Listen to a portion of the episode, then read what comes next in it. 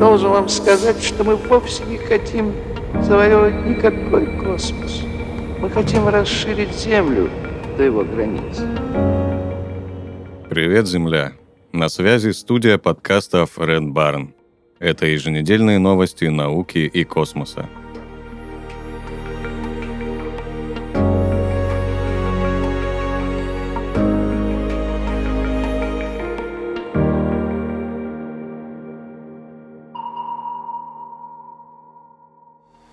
НАСА отложила запуск первой пилотируемой лунной миссии Артемида-2 на год. Американское космическое агентство НАСА отложило запуск пилотируемой лунной миссии Артемида-2 на сентябрь 2025 года. Полет был перенесен из-за технических проблем. Вместе с этим также на год отложена и следующая миссия Артемида-3, в рамках которой впервые более чем за 50 лет на Луну должны были высадиться люди. Теперь она запланирована на сентябрь 2026 года. Обе миссии были отложены после того, как стало известно, что запущенный 8 января с мыса Канаверал частный посадочный модуль «Перегрин» не сможет высадиться на Луне из-за критической потери топлива. Он должен был в том числе служить разведчиком для астронавтов, планировавших полет к Луне в рамках миссии «Артемида-2». В апреле 2023 года НАСА объявила имена четырех астронавтов, которые должны были облететь Луну в рамках миссии «Артемида-2», ориентировочно в ноябре 2024 года. Планировалось, что посадочный модуль для высадки на поверхность спутника создаст компания SpaceX Илона Маска. В самом агентстве отмечали, что четверо астронавтов станут первыми людьми, которые совершат полет к Луне более чем за 50 лет. В декабре 2022 года завершилась миссия Артемида-1, в ходе которой корабль «Орион» в тестовом беспилотном режиме совершил полет к Луне, провел на ее орбите несколько недель и вернулся на Землю.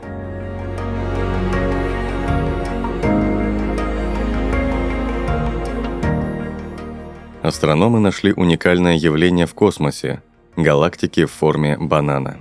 Исследования молодых галактик с помощью телескопа Джеймс Уэбб указывают на то, что в начальной стадии своего формирования они могли иметь форму, отличную от привычных диска или яйца.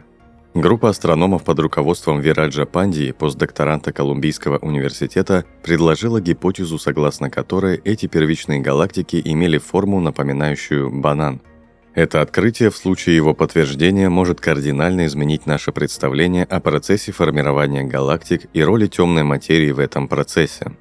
Однако, как отмечает Алан Дресслер из обсерватории Карнеги, не участвовавший в исследовании, сейчас говорить о полной достоверности выводов еще рано. Дресслер характеризует открытие как чрезвычайно важно, если оно окажется верным. Исследователи применяли методы статистического анализа для изучения трехмерных форм галактик, исходя из их двумерных проекций на небо. Они предполагают, что если бы эти ранние галактики были сферическими или дискообразными, случайно ориентированными в пространстве, они должны были бы иногда появляться в поле зрения телескопов своими лицами.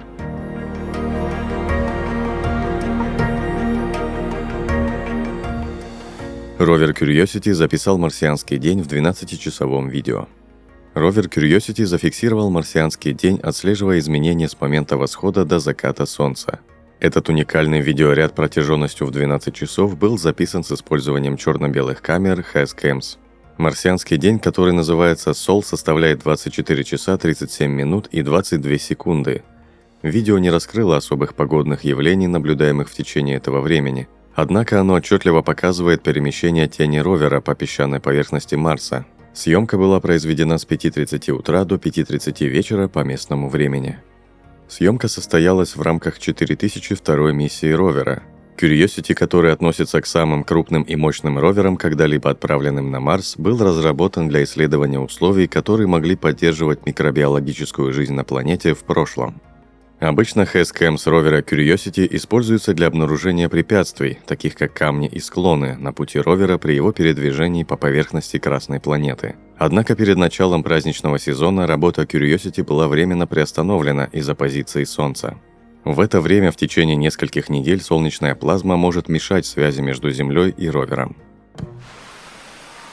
В первой части видеоролика можно увидеть юго-восточное направление через долину Гедис, расположенную на высоте 5 километров на горе Шарп, кратера Гейл. Во второй части видео запечатлены виды задней камеры ровера, предназначенной для избегания опасностей. Камера смотрит на северо-запад, в сторону склонов горы Шарп и дна кратера Гейл. В видеоматериале на 17 кадре можно заметить небольшую черную полосу, которая вызвана попаданием космического луча на датчик камеры. Позднее в видео отчетливо видна яркая вспышка и шум, обусловленные выделением тепла от энергосистемы ровера.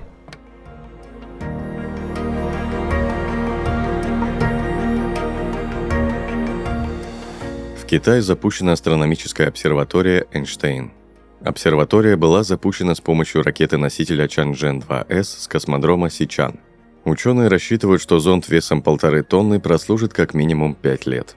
Зонд оборудован двумя телескопами для изучения небесных объектов в рентгеновском диапазоне – он будет проводить наблюдения за рентгеновским излучением в космосе и выбросами рентгеновских лучей из черных дыр, чтобы получить новые сведения об их возникновении, эволюции и характеристиках во время взрыва сверхновых и в случае других выбросов энергии в наблюдаемом диапазоне электромагнитных волн.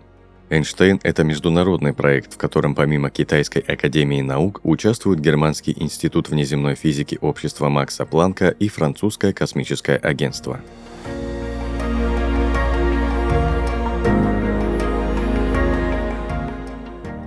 Первые фотографии рентгеновского телескопа «Акризм» раскрывают секреты невидимой Вселенной.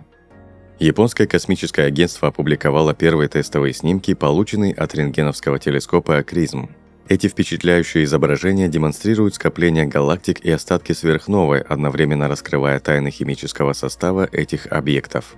Обсерватория функционирует подобно рентгеновским окулярам, позволяя астрономам обнаружить аспекты космоса, которые оставались бы незамеченными в оптическом диапазоне.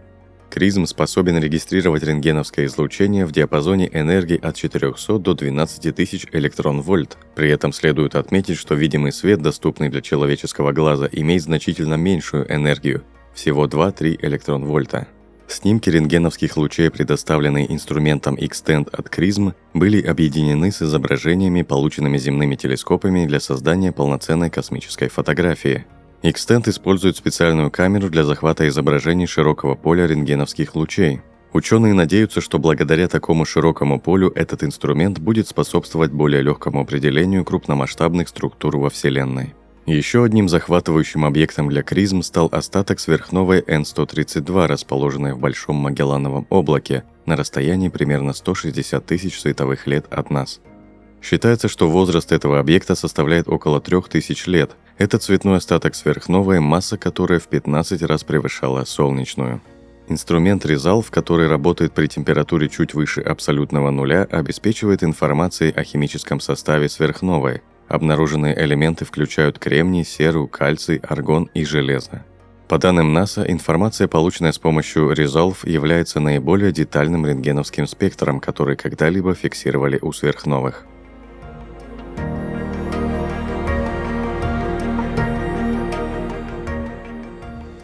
Вы прослушали новости науки и космоса. На связи была студия подкаста Фред Барн. Подписывайтесь на нас и помните, что информационная вселенная бесконечна.